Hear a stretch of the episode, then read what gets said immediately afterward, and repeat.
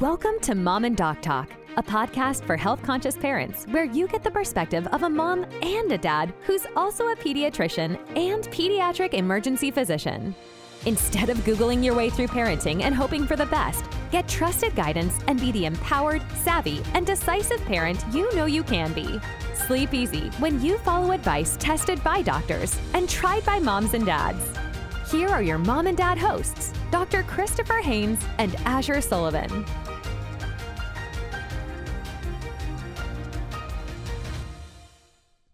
Hey guys, welcome back to Mom and Doc Talk. I'm Dr. Chris. And Azure Sullivan's here.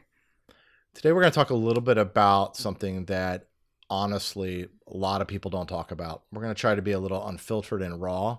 We're going to talk about understanding what pregnancy is like for the expecting mom and dad. Um, I am not an OB, I'm a pediatric ER doctor, so we're not going to talk about delivery. We'll do that with some experts later. But this should be everything you need to know um, as that expecting mom or dad. So, Azure, you know, you see those two blue lines on that test. What are you thinking? How did it change your life? Uh, first, you don't even, before I even get to the two blue lines, it's like, oh, maybe I just missed my period this couple days and it's going to come anytime I know it. Or, uh, and then you decide, oh, I, well, I'm getting acne all over my face. I don't usually do that. Or I have it on my back this time. That's gross. Uh, this is really weird. Oh, my boobs really hurt.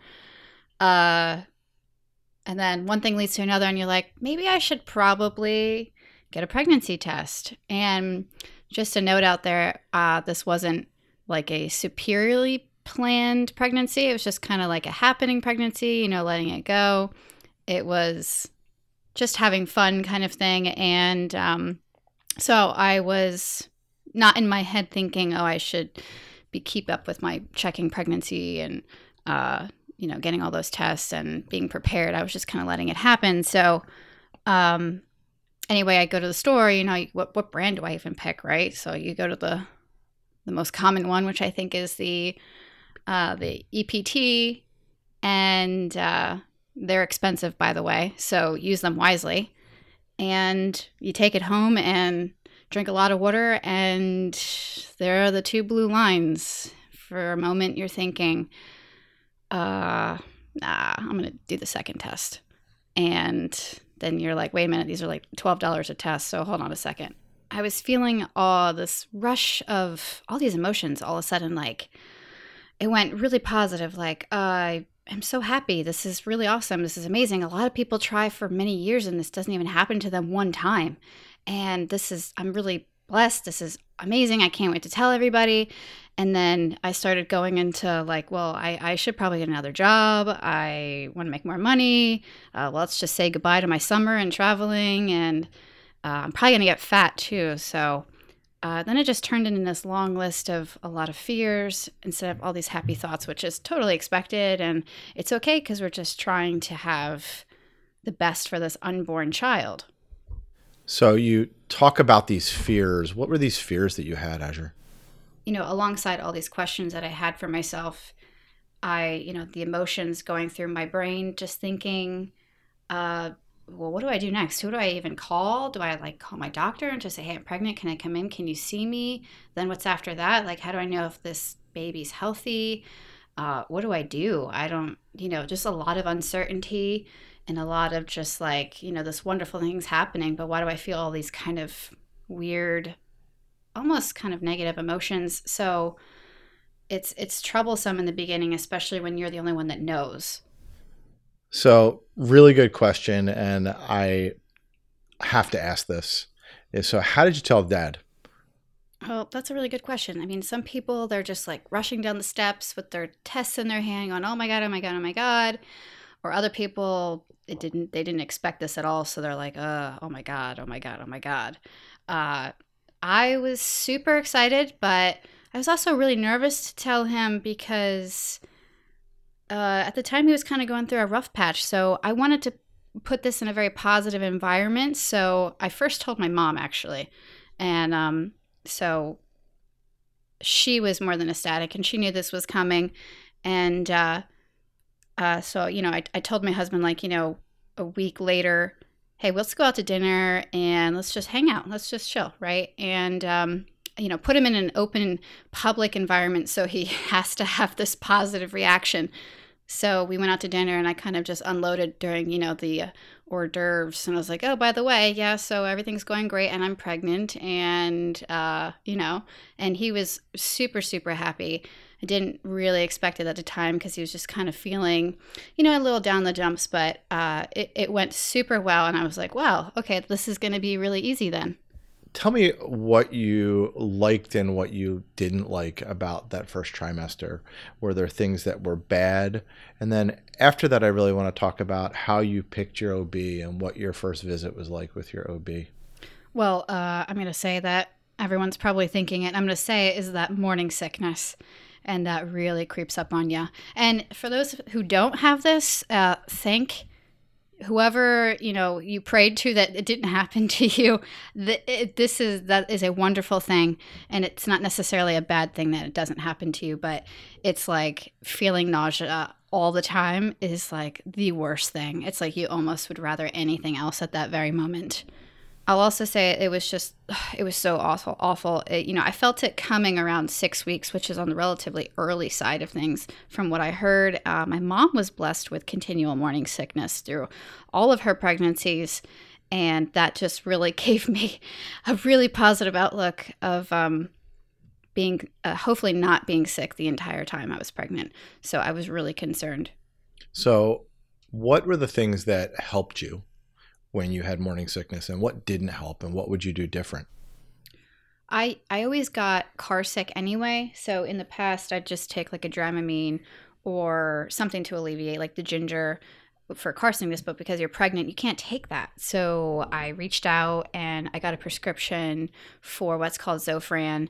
And you have to keep in mind that, again, going back to the uh, the motion sickness pills, like you can't have them when you're pregnant. So there's different classes of pills that you can take that are safe for your kids. So make sure you talk to your OB about that. But so I got some Zofran, and uh, it was supposed to be the wonderful magical nausea medication for when you're pregnant. So I uh, sent it in to my my pharmacy, and I got a denial mm-hmm. letter letter from my insurance company saying that I didn't need it. And the pharmacist was t- telling me, he's like, "Oh, this happens all the time." And I'm like, "Well, what the heck am I supposed to do then? I'm just vomiting my brains out. I'm probably going to need fluids, and I'm just going down this rabbit hole of things." And I was vomiting, you know, like minimum nine, ten times a day. And so he said, "You know, you can have this." Uh, this uh, the, these pills called Unisom, and in combination with I think vitamin B12. And he said there's you know there's something in there. There was a chemical in there that uh, mixed with everything in this concoction. It actually really reduces nausea dramatically. It may not get rid of it entirely, but you may just be have like a mild headache or something along those lines. So I was taking that you know around the clock, and uh, of course throwing up was still like you know, a concern and I couldn't even brush my teeth because my gag reflex was so enhanced. I didn't even know this was a symptom. So, just so you know, gag reflexes will be like you can't even get anything near your mouth.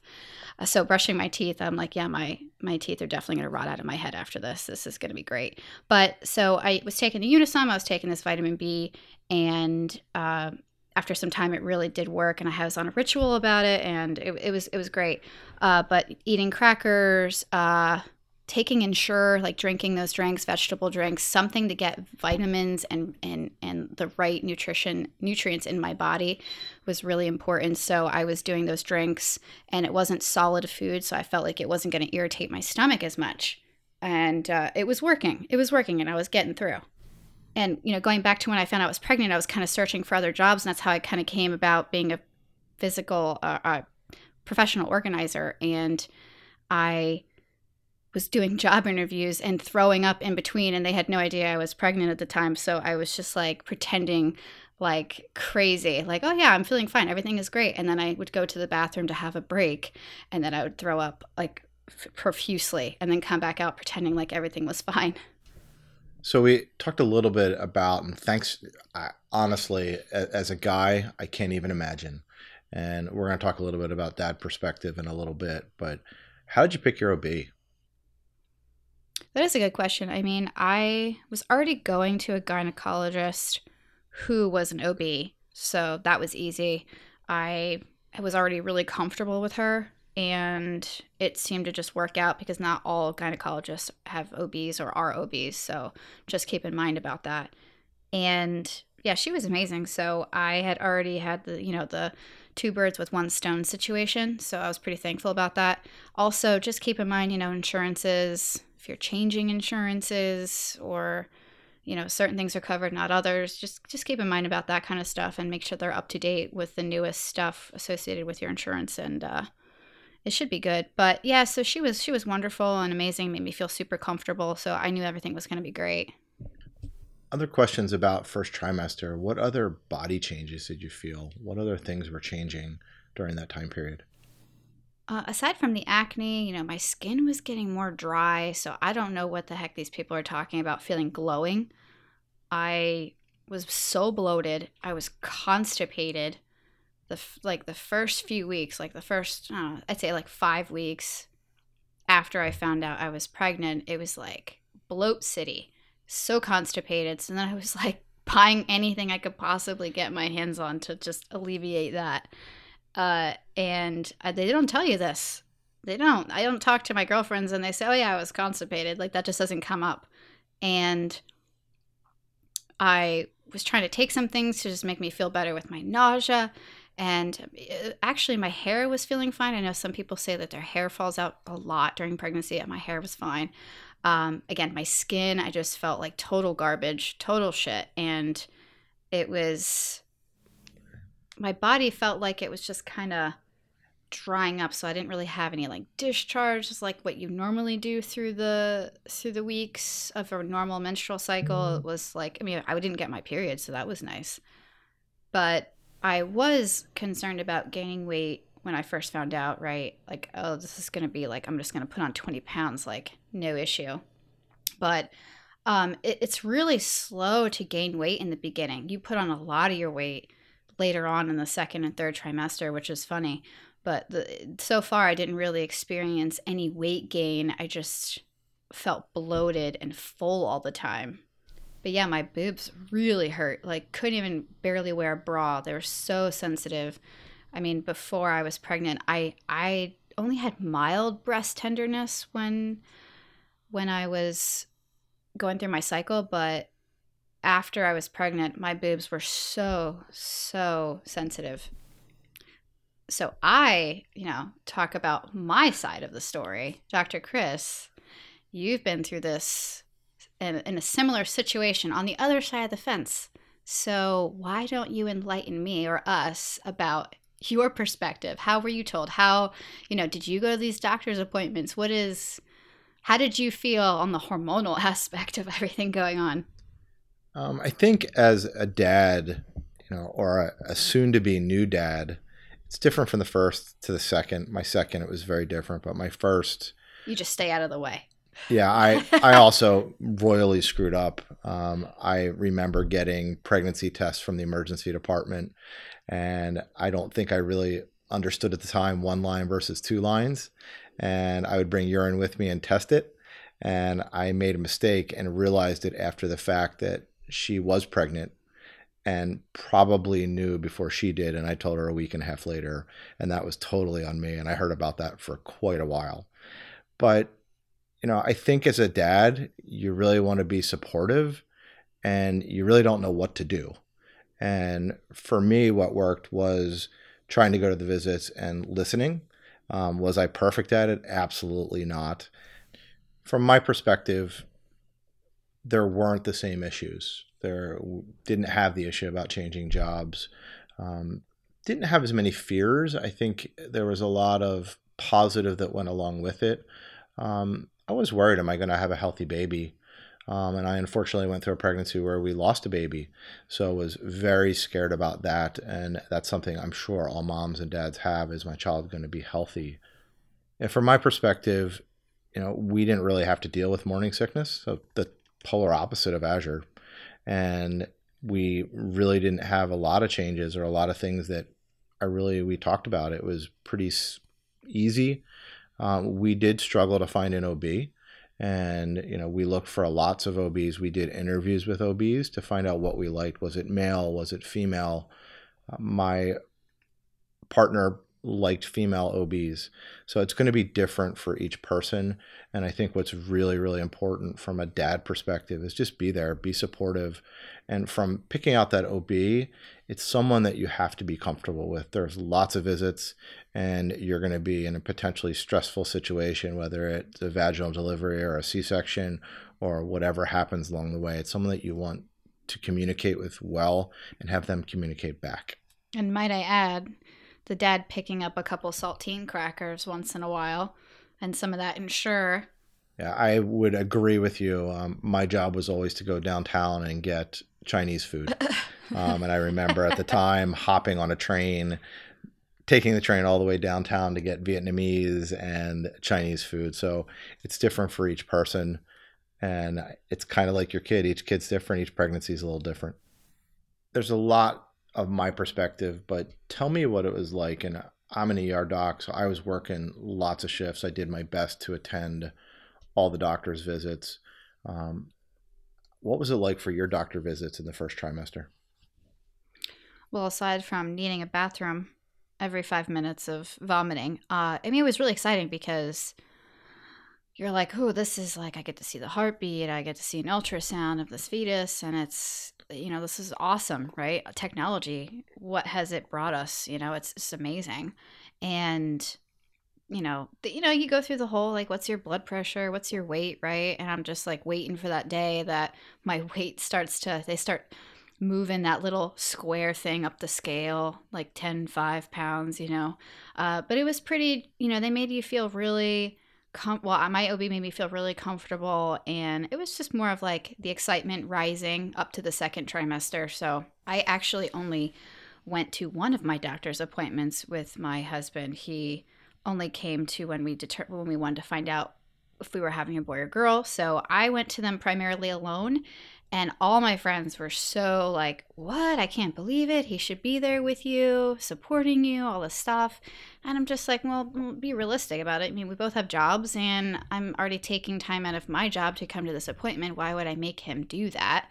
That was just my perspective at the time and i was totally okay with it like and i'd share him you know with him videos and pictures and tell him about it and he was more than happy to do that. I mean if i had asked him to come he would have definitely obliged but i was just like why why would i make you come to all these appointments? And it's a lot of appointments. It's a lot of appointments.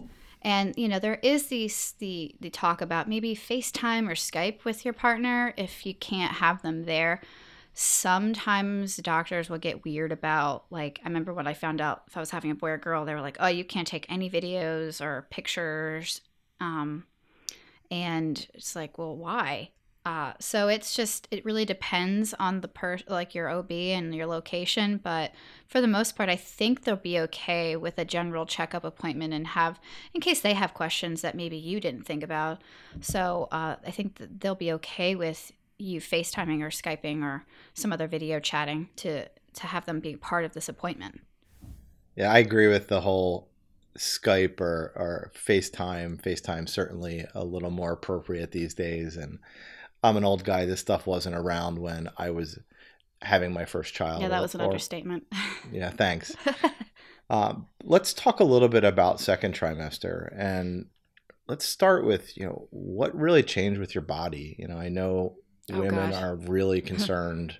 And you know you hear all these things people having mommy makeovers afterward and you know how did you eat? What did you do to take care of your body?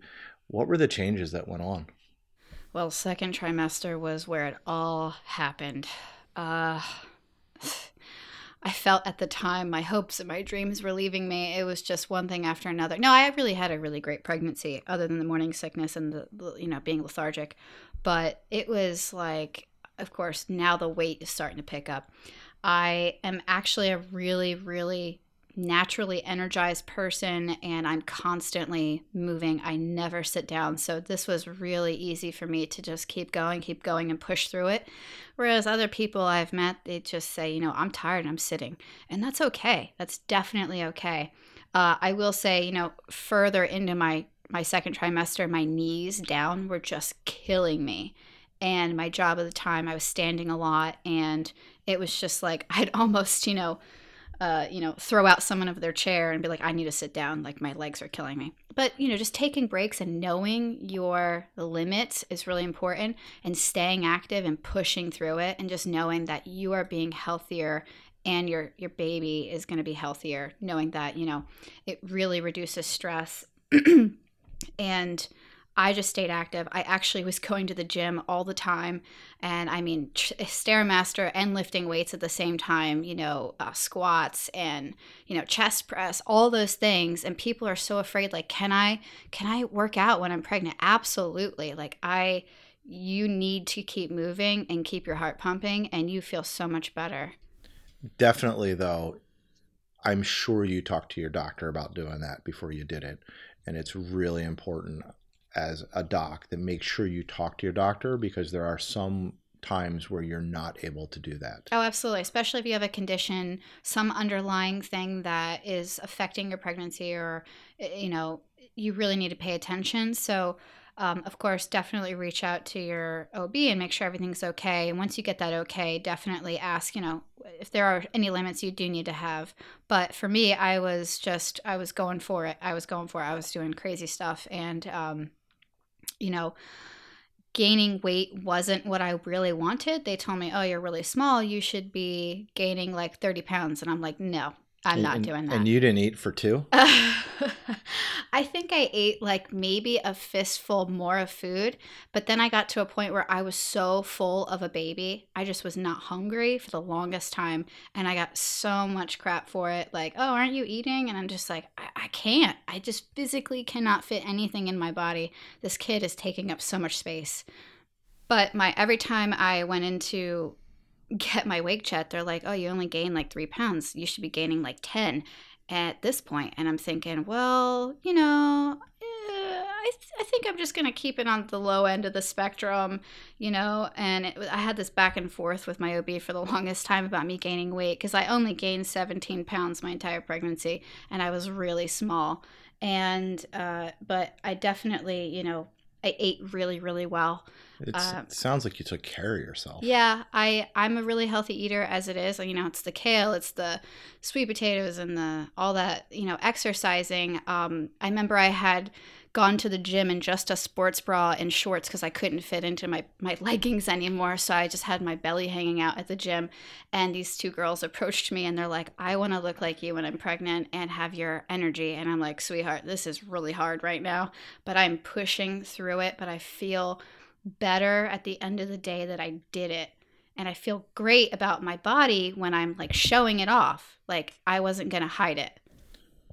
So we can't tell that you have a lot of energy, Azure, at all. I'm sure the listeners can't tell either. When you were in that second trimester, you know, first trimester, not a lot of changes, but second trimester with all these changes happening, did you have sex? What was sex like? Was it different? And I'm sure for someone that's having their first baby and expecting, they're thinking, oh God, it's over. And I'm never going to sleep again. I'm never going to have sex again what was it like? Uh, it's, you know, going back to the first trimester, I don't think I had any sexual thought in my brain. And I had told my husband at the time, I was like, listen, I'm like throwing up all the time. I, you know, and he's like, no, I definitely understand. And I was like, okay, so I, I cannot assist any part of that. Um, but the second trimester, when everything was more under control and I wasn't throwing up as much, it was like, oh, I'm really interested. But I, don't, I mean, there are some women that are like, oh, I'm way more, way more sexually active when I'm pregnant, and I just felt like a whale. You know, I felt full and heavy and not sexy. I mean, I still did it, but it is troublesome finding comfortable positions. It's troublesome, like do I even wear something? I can't even fit into it. I, you know, how do I make this interesting but make it different? Uh, if I'm on top, I mean, am I going to squish you? Like, am I squishing the baby? There's always that thought of, you know, is this going to negatively affect this fetus because you're doing this? And then some people have that concern of, oh, it's going to induce labor. So, uh, it was quite an interesting roller coaster of trial and error. I'll say that. No pun intended with no. the roller coaster. Uh, yeah. I would I would say that um, that's really a fear of guys. Am I going to induce labor? Am I going to hurt Oh yeah, and uh, sometimes baby. it's a turn off. They're like, "Oh, I don't. Should I touch it? Should I touch your stomach? Do I hold the stomach?" It's like it's not. It's not. It's not brain surgery here. Just go with the flow. Yeah, I think as a guy, that's you know, you're you have wants and needs, and it's something that you need to really have a conversation with your partner about, and really ask your OB if it's okay, just like exercise, um, as everyone's a little bit different. Um, but certainly, from my perspective, it was enjoyable. Um, I never felt like I was getting squished. Um, we always found the right positions um, but something that I thought was really important to talk about as we talk about the si- second trimester. Tell me a little bit about sleeping and how that changed. Oh God! First of all, guys, I don't sleep that much. I actually, Shocker. yeah, I I actually have a really bad sleepwalking and sleep talking issue. It, it's hilarious and then it's not, but. Uh, so I didn't really sleep that much to begin with, and I know it's bad. I need to figure that out. And um, but uh, I can go off of like two minutes of sleep, and I could go like a whole week. So that's where the energy comes from. I don't know where it comes from, but it's there. So sleeping though, so now I I liked sleeping on my side, sometimes on my stomach, and that was a complete like you can't do that anymore. Like it, you're either a back sleeper or a, a kind of a side sleeper. So towards the end of the second trimester, it got way worse because my back was killing me. Like I felt like someone was putting their knee in my back and pulling my shoulders backwards and pushing, like being bent in half. Your back just hurts all the time. And stretching really helps. So if, even if you're in bed, I was doing like leg stretches, laying on my back and pulling my knee towards my chest. Uh, I mean, the closest that I could get it to. And that really helped, but nothing is going to alleviate it. And I had outlined myself in pillows all in my bed. I almost had to sleep some nights in a different bedroom because I needed like eight pillows behind me, two pillows behind, you know, under my knees, one in front of me, holding this bulging stomach. And it's like, oh God, I just took 20 minutes to do that. And now I have to pee. I was peeing so much. So there's no sleeping there either. But I felt towards the end, actually, the couch was my best partner. Like, I was like, I can't, I can't wait to sleep on this couch. Like, I get my best sleep, you know, at 25, 30 weeks, you know, on this couch. So that's kind of where I hung out was the couch. But you have to find where that is for you, like what works for you. But sometimes I'd have my husband, I was like, can you just put this extra pillow? And he's like, well, that's the only other, there are no more pillows in the house. I don't know how to help you anymore. Um, so, I mean, but that got me through the days. And it's, you know, it's a lot of laughs now, but then it was just like, if I only I had five minutes of sleep, I'd be so happy right now. The first trimester with pouring vomit out of your mouth and now pee. God, it had to be horrible. And Uh, yeah. we all as guys are like, you know, A, we don't want to have to thank God we don't have to go through a period. I mean, you know, that's, I I think back to all this is that I actually had a relatively great pregnancy. That's the funny thing. I get it. Like, but, this but is- we all are, you know what? I'm glad we don't have to go through this. We don't go through those changes. Um, even as an ER doctor, you know, I mean, if only men could give birth, I- I- I- this, this would be fantastic. I know, and there are simulators, and I've been in one where you, you know, you put a bodysuit on and you figure out what it's like to feel, you know, heavier and not be able to walk and feel the pain in your hips, but it's still not the same. And I remember as a doc, I was always curious, what's it feel like? And I used to get, you know, my head ripped off when I would say it because you're never really going to experience it, and it's unfortunate. Walking The- up the steps has its a new meaning now. So, when did you hear about sex of the baby? Yeah, about 20 weeks, which is about five months. And super exciting time. Like everybody's like, oh, you should just get the blood test and you'll find out sooner. Because now there's a blood test to find out the sex of the baby. And I'm like, why would I? I mean, yeah, some people can't wait. They just can't stand that not knowing and they need to know. But I love surprises. And I was like, I want to know. I'll wait until they do the ultrasound and I, I'll wait. I, I'm excited, but I really want to wait. So I, I, this was, again, I told you guys, like, my husband came with me to one appointment and this was the appointment so he came super hilarious because you know they checked the length of the bones of the baby they're checking the growth and you know um, as they're doing this, I can already see the sex of the baby. I'm like, I already know it's a girl because I, I was looking at where, like, I'm no uh, ultrasound person, but I knew exactly what they were looking at. And I was like, yeah, I think that's a girl. And um, he was really rooting for a boy. Actually, I was too for a while, but Why is that? why? Because you think, like, oh, I think a lot of it was passing on the name. He was the last one in his family. So there was a lot of pressure on him to have a boy, which, you know, eh, it's sad, but there was that that pressure But what about what about you? I wanted a boy because I thought boys would be easy. Like, I don't want a girl so she can have periods and boobs and get pregnant and all these hormones and girl mom fights. I was like, I just don't want that. I knew how it was when I was little, and I have two sisters, and it was just too much, too much girl. So I was like, having a boy would be really great and a breath of fresh air. So it would be nice. And his family, my husband's family, had a lot of girls in it too. So he was really rooting for a boy, and I already knew, and I was smirking, and he's like, ah, "This is gonna be it, right?"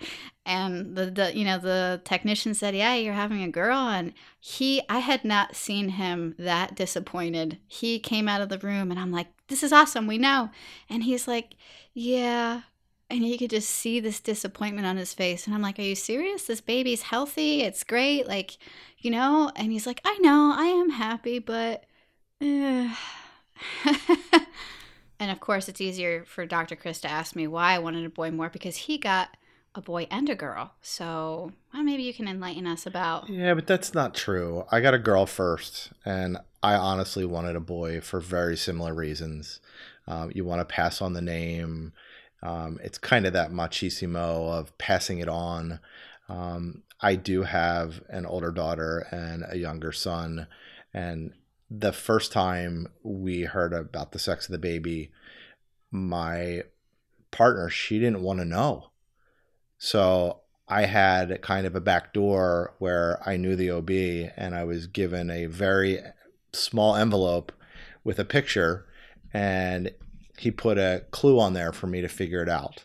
So I knew and I talked to my partner and she's like, I don't want to know. I don't want to know. And this was right around 20 weeks. And we went week after week after week and I was quiet. I didn't say anything, and she really wanted to find out at the delivery. And I made such a bad mistake.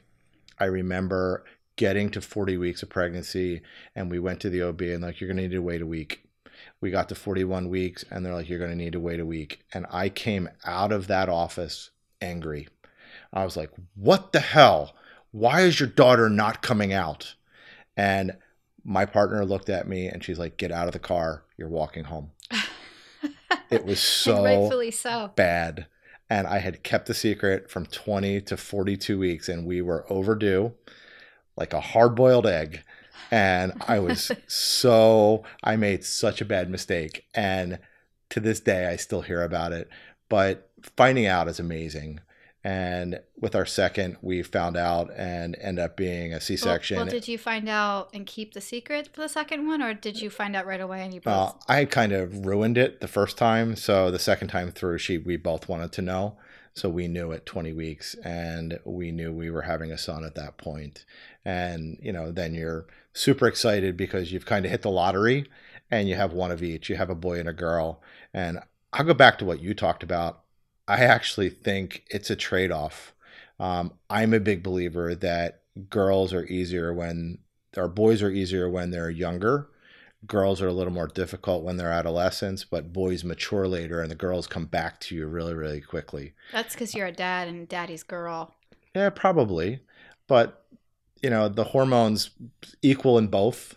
Um, clearly, I had to deal with periods and other things. And I will never forget my daughter coming to me and saying, Can you go get me a tampon? And she called them tampons for years. And I'm like, Would you like a tampon?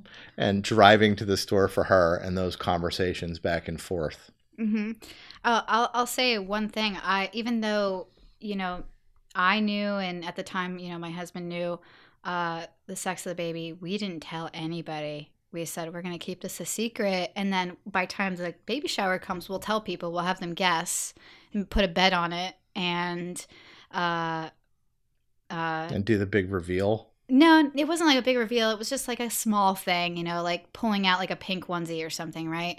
Something very small, nothing big. Like everyone has the gender reveal parties now. We just had a baby shower, you know, but we didn't tell anybody, and everyone was like, "Oh my god, you gonna tell us? You gonna tell us?" And then, you know, if he went out with his friends or his, you know, his dad, his dad's like, "Well, I'm gonna give you a couple shots of Jameson, and I'm sure it'll come out some way, some way or other." But it didn't, and he didn't tell anybody, and which I was so surprised because that guy can't that guy can't keep secrets. So I and of course uh, things were like a little different because on you know sadly my my mother passed away before I could even remotely tell her. So before my daughter was born. So I was struggling with maybe I should just tell my close family members, and I uh, and I did. I told my two sisters at the time after my mother passed away. So I had something to share with somebody at the time who was, you know, my family. And, uh, but otherwise, I really made everyone wait and I tortured them and I couldn't wait. And I would always use the words them and they. So for a long time, people thought I was having twins. You got your pronouns?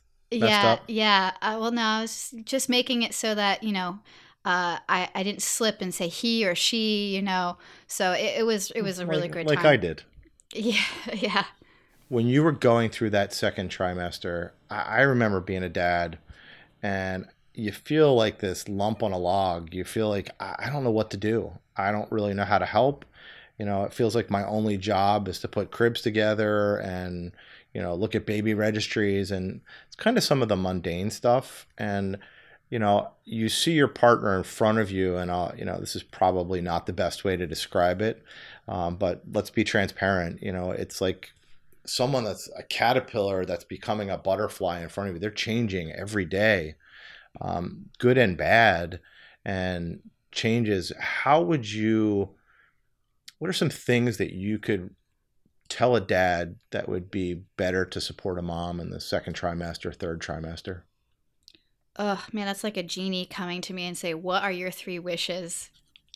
Um, so foot massages and massages all yeah, day. Uh, de- definitely. So honestly, as being the guy being more self sufficient, and I'm not saying that to be sexist. Like I was the, you know, I made dinner, I made lunches, I cleaned the house, I did all those things because it was my choice, and I really enjoyed doing those things. And I'm also the type of person that has a really hard time asking for help. So I was very strong headed and being like, no, I can do this, right? Um, I really would encourage men to be, or dads, you know, whomever, other partners, to say, you know, like, I don't care, I'm going to help you with this, or surprise them with, hey, I already cleaned the house, you didn't even think you need to think about it, or let's order takeout instead of you cooking meals, or just thinking that step ahead and saying, like, what are these duties that everyone needs to do, or the adulting, I'd say, and just take them on without having to be asked and just say like even if you have to write it down on paper like i will now do these things for you. Even if maybe give her a piece of paper and say what can i do for you? And so you don't have to have to tell me more than once and i will remember. So having that option of being more self-sufficient make your own lunch make you know do this right? Just one less thing for us to worry about because we're already going to the doctor's appointments. We're already scheduling things. We're you know we're peeing all the time. Our back is killing us. You know maybe get some a heating pad or buy flowers once in a while and just say, you know, I still love you. I st- I'm still very attracted to you. Uh, things like that. And it sounds like it's the root of communication. Really, yeah, actually, that's really what I was getting at is communication because if you don't talk about it, there's going to be a lot of issues, I think. And a lot of hormones too are going on. So, like, just being understanding.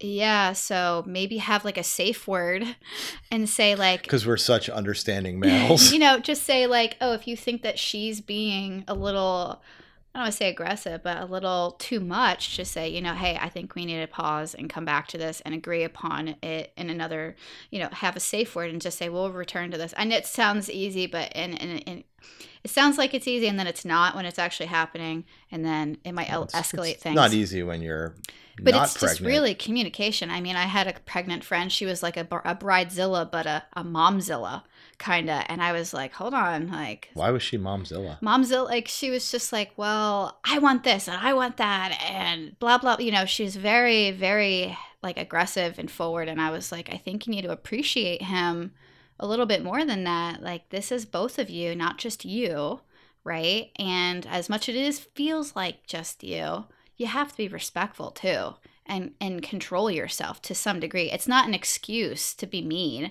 or to be demanding. So I think just that level of communication is definitely very important, but also having that partner be more self-sufficient and say like, "Hey, I'm just going to do things for you. You don't even have to ask."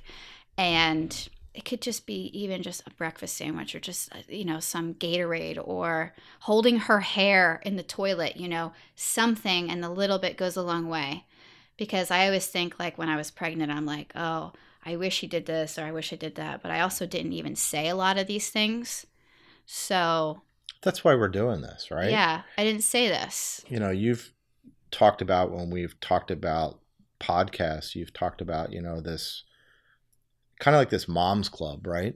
You know, we've talked about, you know, your mom passed away. What did you used to hear when you tried to get some of these answers? And oh know, god, I hated the "you'll see." Oh, you'll see. And I'm like, why can't you just tell me what your opinion is and tell me how you experienced XYZ instead of, oh, just wait. You'll just wait. And I'm just like, what's this mom club about? Like, apparently something went wrong for you and you want me to experience it too so that you can be like like basking in the what is it uh you know misery loves company and it's like i don't well we want to tell other people so they have a better experience and a better understanding and you know in some cultures it's not even polite to talk about this stuff like sometimes the man is not allowed to know about these things and i mean it depends on who yeah, you but are we're we're in 2022. There, no, there's different cultures that still. No, I, I agree with you, but we hopefully can tell people what Yeah, this absolutely. is like. A little unfiltered, a little raw. Yeah. So I think, you know, going back to your question is the communication is really key. Say what you want and say what you don't want and have the other person be open-minded and say, "Hey, I'm going to come halfway. Even if I don't want to do this, I'll come halfway." Just something along those lines because it's really about dealing with your symptoms. I don't want to say like it's cancer, but your symptoms of pregnancy, you know, um, and you have to deal with it to move forward and be a happier, healthier person. Oh, and and by the way, you know, if if it needs to be go down this road, you know, there's lots of mental health specialists that are willing to help you, you and your partner. So your your gynecologist, your OB has lots of connections, and you say, "Hey, I'm feeling down. I'm not having. I'm having trouble at home communicating. Whatever the case may be, your OB has lots of connections for you to reach out to somebody to make this easier for you emotionally, mentally. and there's couples coaching and there's mom coaching Absolutely. and dad coaching and all those things can certainly help you it's a challenge it can get coaching around organization and you know we've talked a little bit about you know prepping right and how do you get ready to bring the baby home you know do you have a delivery plan we talked a little bit about you know i said you know all i felt like my only job was to put furniture together uh, what was that experience like for you So exciting to third trimester. You're talking yeah right. yeah So exciting to buy, you know, some baby clothes and some cute little things. So exciting, uh, especially if you know the sex of the baby and you really want it to be all blue or all pink. it, it wasn't just But fun to buy ob It was. clothes It was. buy which clothes? ob clothes or Oh, pregnancy Uh, clothes I, you know, I didn't even buy pregnancy clothes. You know why? Because I was like, nope, I'm not going to do it. Right. So I bought bra extenders and I wrapped a rubber band around my button on my jeans and wore big shirts, a belly band that covered the zipper area so I can still wear my jeans. And because I fit in them otherwise, I just couldn't close them. So why would I buy new stuff, right? I don't care. I'd rather put that money into the kid stuff, like buying this crib or buying whatever, right?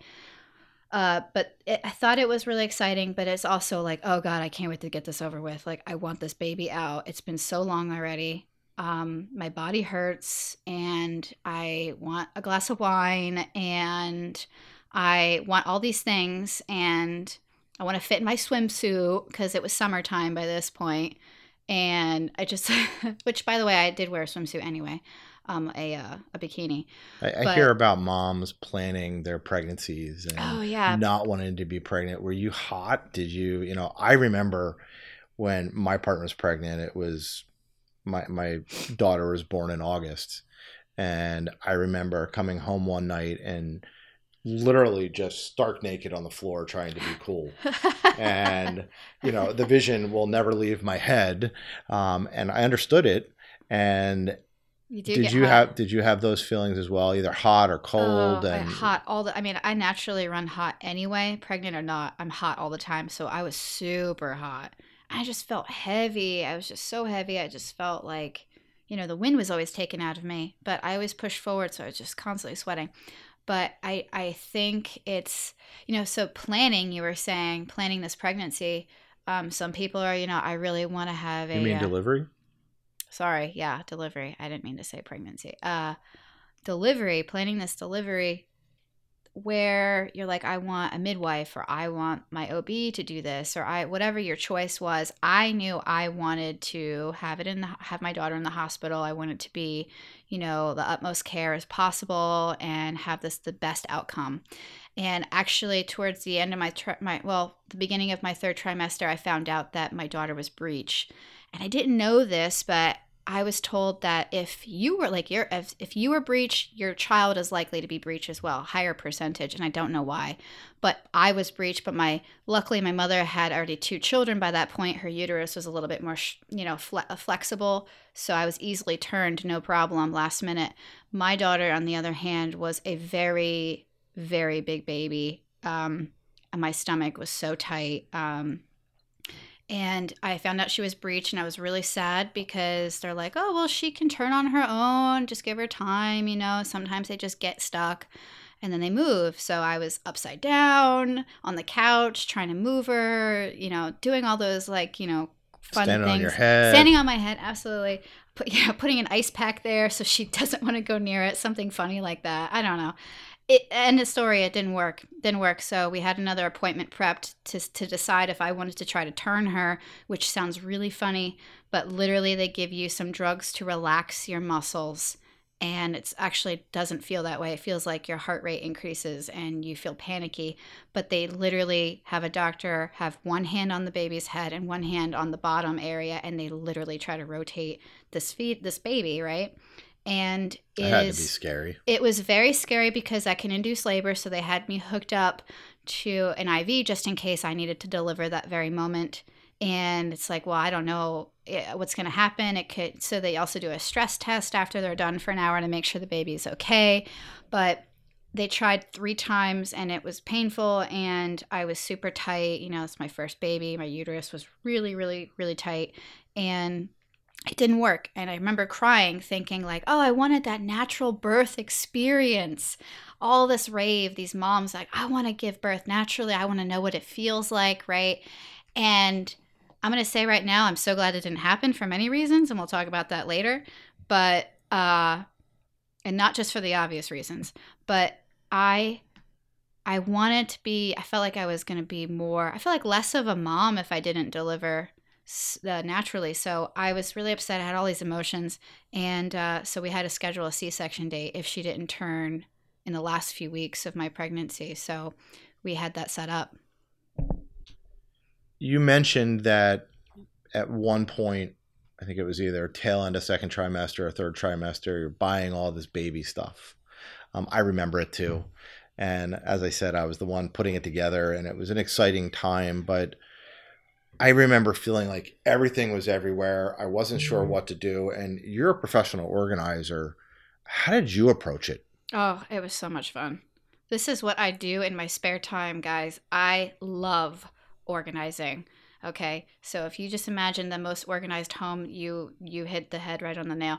I I I loved it so much. I had a checklist of sizes of things that I needed for every size and how the quantity and according to the season of when when she was going to come out. So I had already planned hey, if she was going to be birthed the beginning of October, it was going to be relatively warm, but we were going into fall, so I needed X amount of things in fall and winter clothes, and then so on and so forth from zero to three, three to six, etc.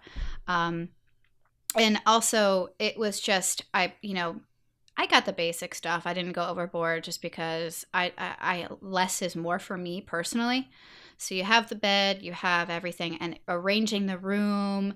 And I kind of go through my mind of this is how it's probably going to be. So I have everything stationed appropriately accordingly. I have the changing here, trash can there, bed here, make it easier. And I really played around with the room so much, and it was a lot of fun. And some people just love having their furniture hug all the walls and outline the wall, but I had things floating in the middle of the room, and it was like stations. and It was beautiful. It was just awesome. So, so what? My experience wasn't like that. I wish it was, but you didn't have a professional organizer. I didn't. I should have hired one. Um, however, like, what are if you could give three tips to one of our listeners? You know, what would they be?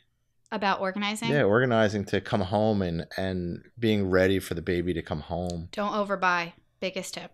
That's number one. Don't overbuy. So even if that means making a checklist and telling your aunts, uncles, friends, cousins to not buy a hundred of this, please don't overbuy. Diapers, you know, they it's a struggle of overbuying that because if you have storage and you have plenty of space, like by all means, stock up on diapers because that's one thing you're gonna need. But also anticipate that your size of your baby may not be the size of your baby that actually comes out. Like I have, you know, I was anticipating having a very small, not a very small baby, but a regularly average sized baby, and I didn't.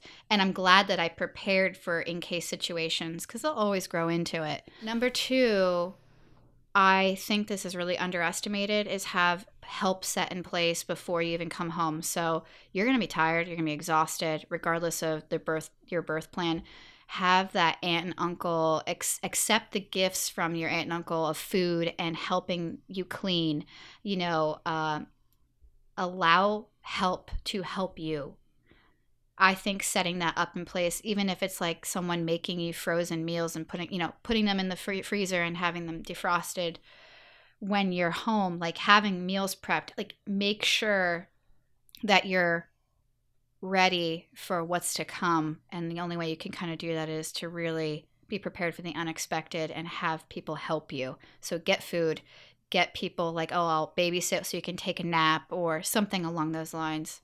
I think the third would be definitely use checklists and labels, going back to what I said about checking off what I had for each size and the baby. Like, checklist of hey did i remember to pay this bill even if you print out all of your utilities and when your mortgage is due you know make a checklist of hey we have to do this this and this um, use labeling systems like this bin is just for washcloths this bin is just for you know medicines and all that stuff because when you physically see it labeled you will remember exactly where it is or, and or, or when family members come to help you, they know too. where it is. Absolutely. Because your brain is going to remember, and then your partner or the dad is going to be like, Well, I don't remember where all these wipes are. And it's like, Oh, I, I'm feeding the baby. I'm tired. I can't go and explain everything to you over and over again because I've definitely had that, even though I have used labels. But you want to make it easy as possible to find things. Because again, this is a new baby. Even though you have something set up in the room doesn't mean it's going to flow as easy as you expected it to.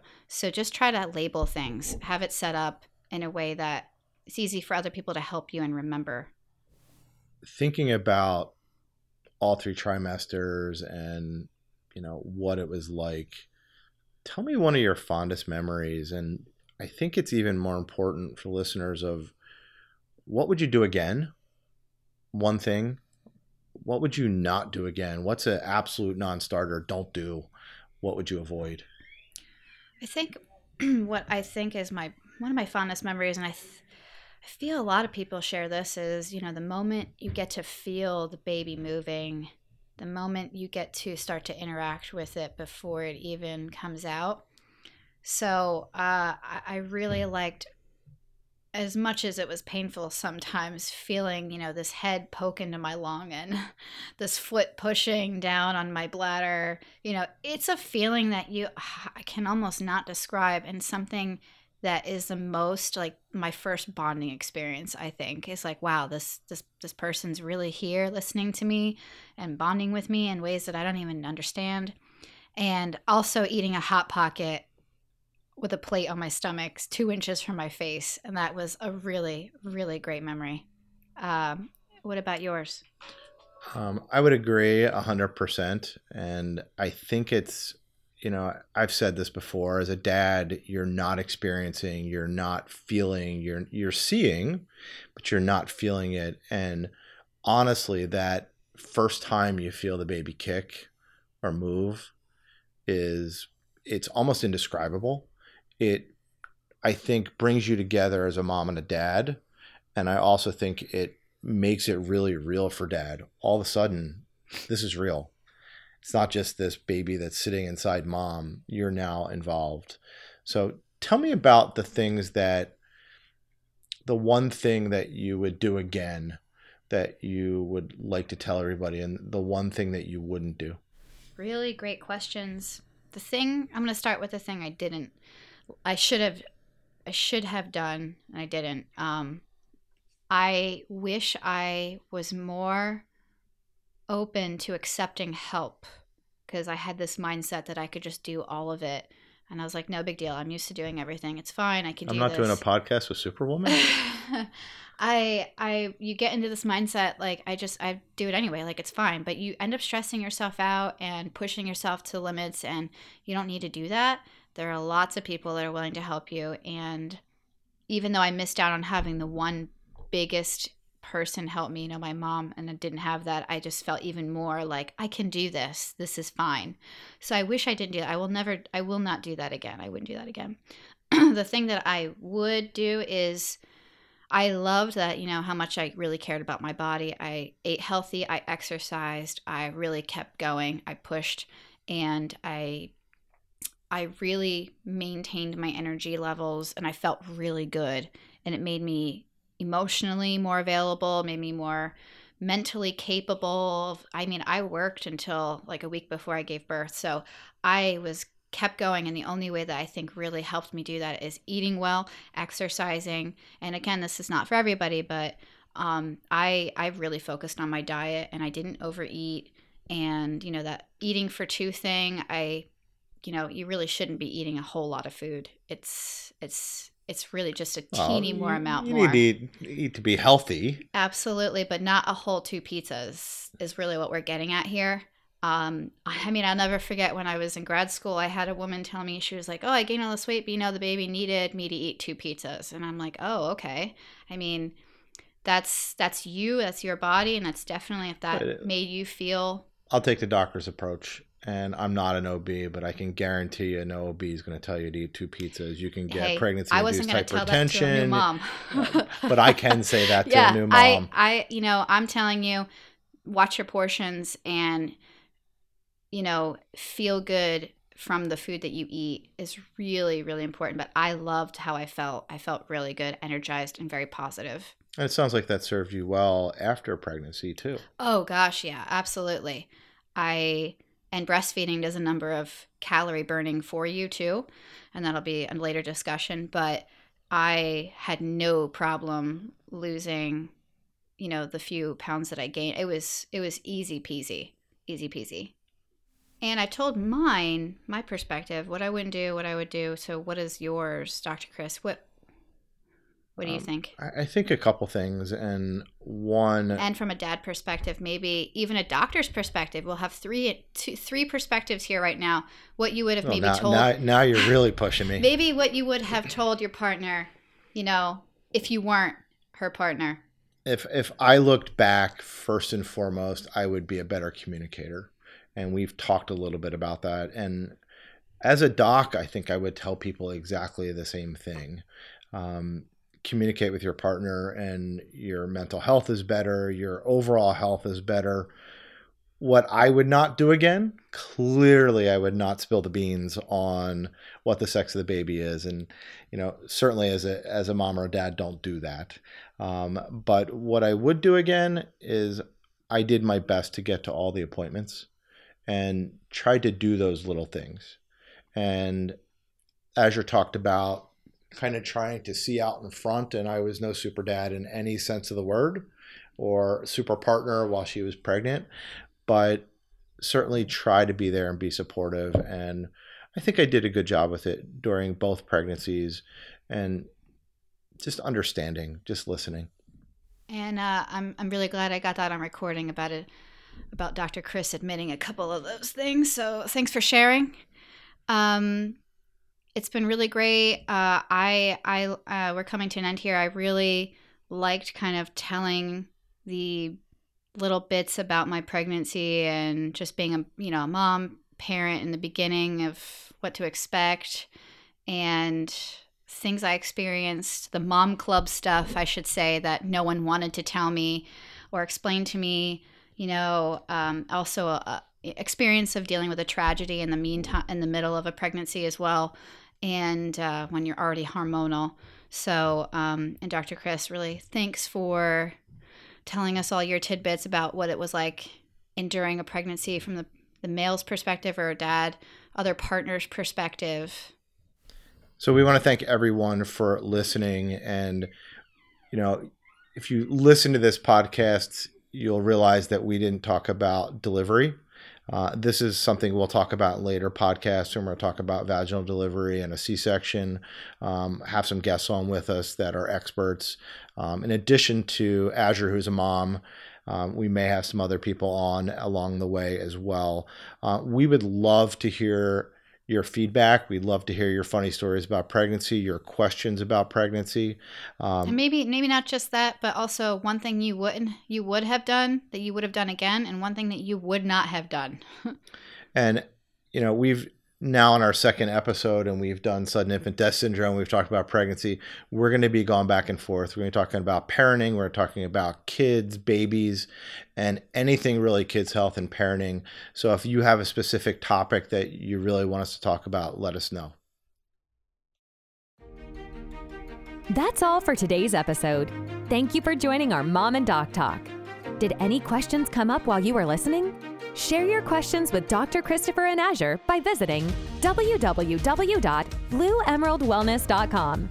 You can also connect with them on Instagram at We Are Kids Health Secrets.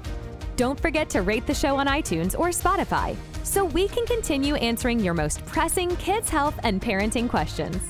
Thanks again for tuning in, and we'll catch you in the next episode of Mom and Doc Talk.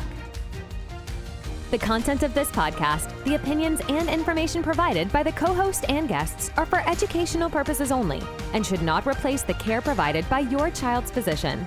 If you or your child is ill or having an emergency, please call 911 or seek care immediately.